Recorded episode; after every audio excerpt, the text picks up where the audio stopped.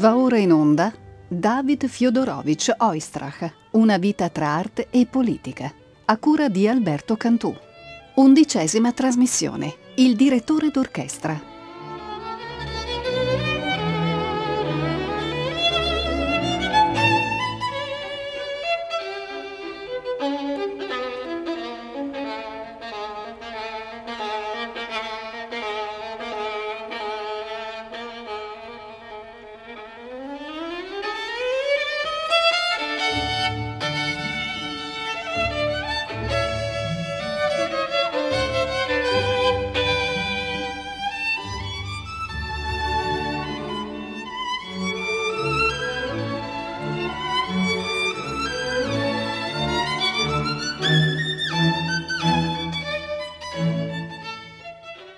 Premessa. Un'impostazione stabilita sul finire dell'Ottocento e successivamente conservata spingeva i giovani a cimentarsi in ruoli diversi, strumentisti dunque, ma anche direttori d'orchestra e compositori. Questa, insomma, la Russia di fine Ottocento.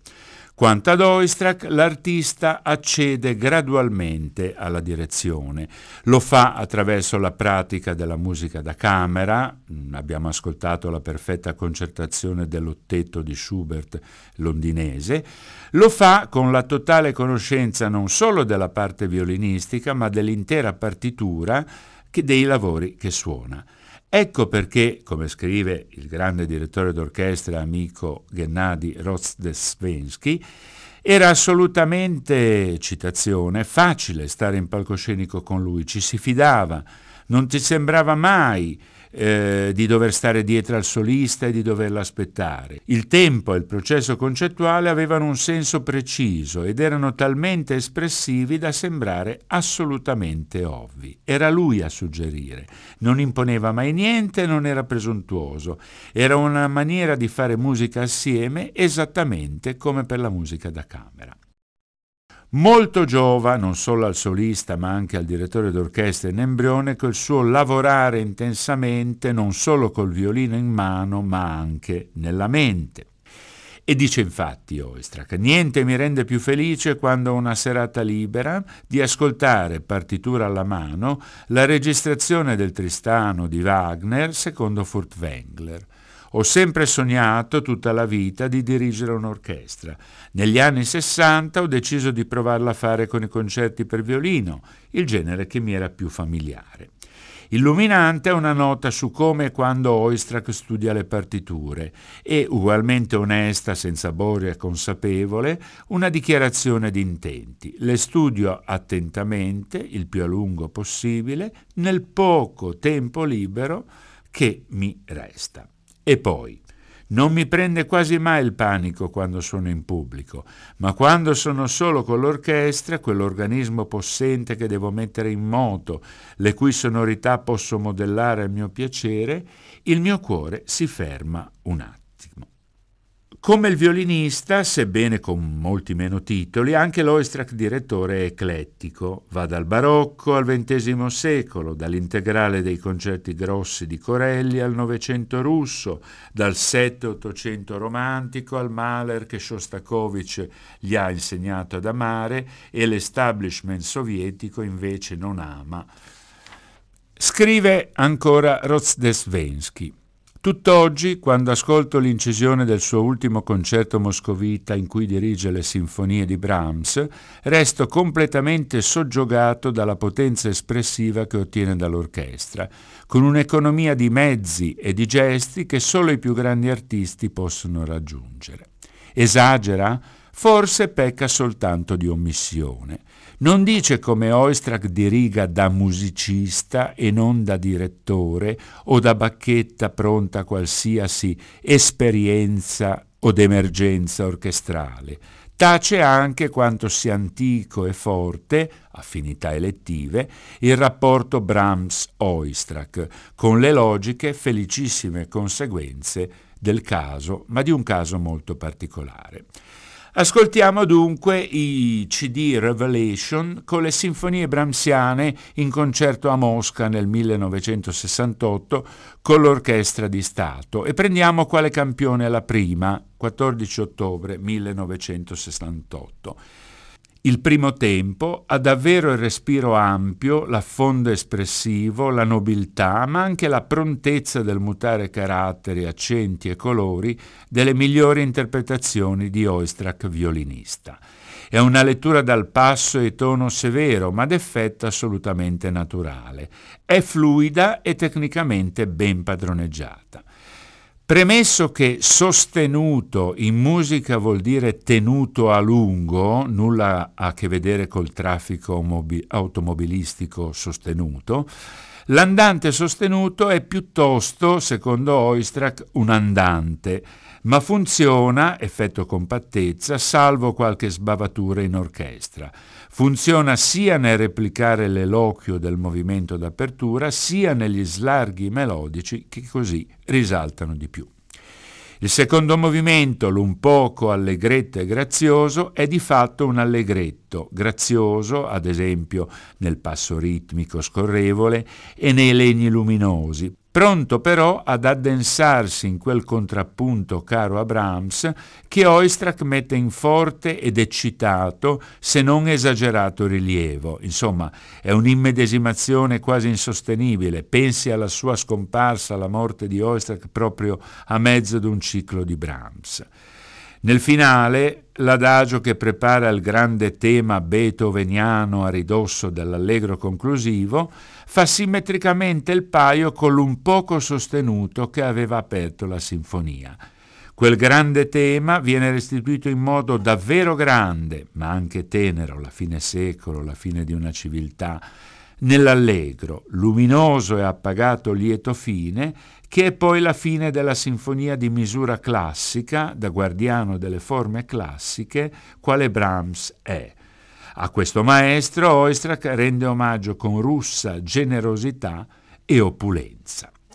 Ascoltiamo dunque, nella sua integralità, la sinfonia numero 1 in do minore di Johannes Brahms nei tempi, un poco sostenuto allegro, andante sostenuto, un poco allegretto e grazioso, adagio più andante, allegro non troppo e con brio, nella direzione di David Oistrakh alla testa dell'Orchestra Sinfonica della Società Filarmonica di Mosca in un concerto del 14 ottobre 1968.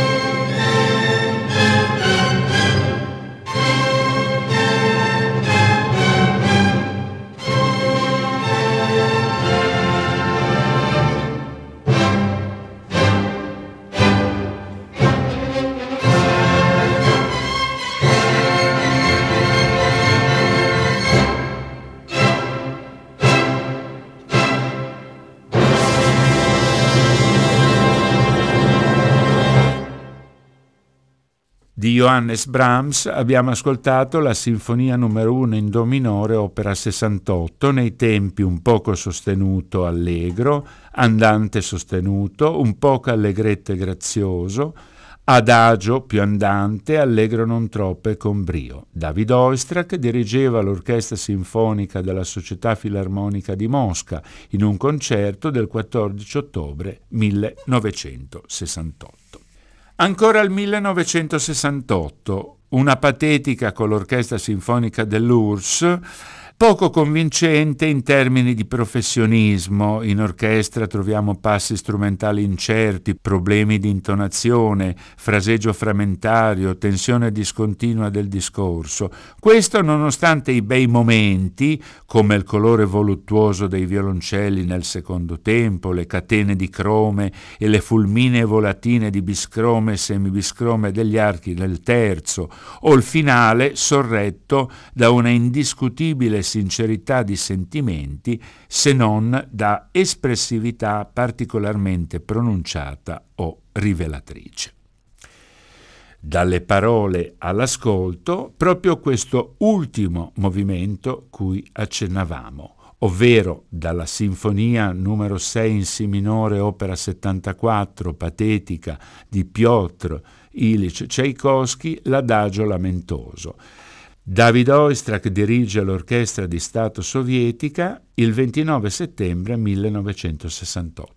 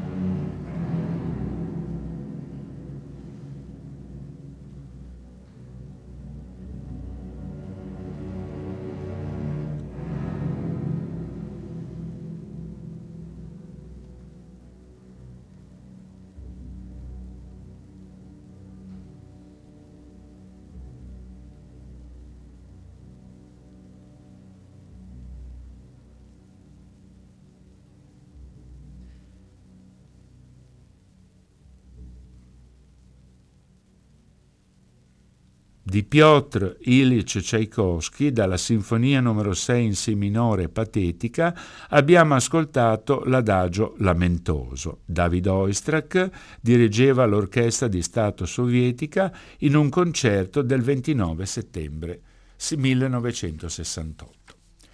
La puntata di oggi si conclude quella a venire, che chiude il ciclo, si intitola Congedo e vede una sorta di rassegna conclusiva sui caratteri del violinista e dell'artista e una finale rassegna di interpretazioni particolarmente significative di Oistrakh. Una buona giornata agli ascoltatori e appuntamento con l'ultimo anello del ciclo Oistrakh.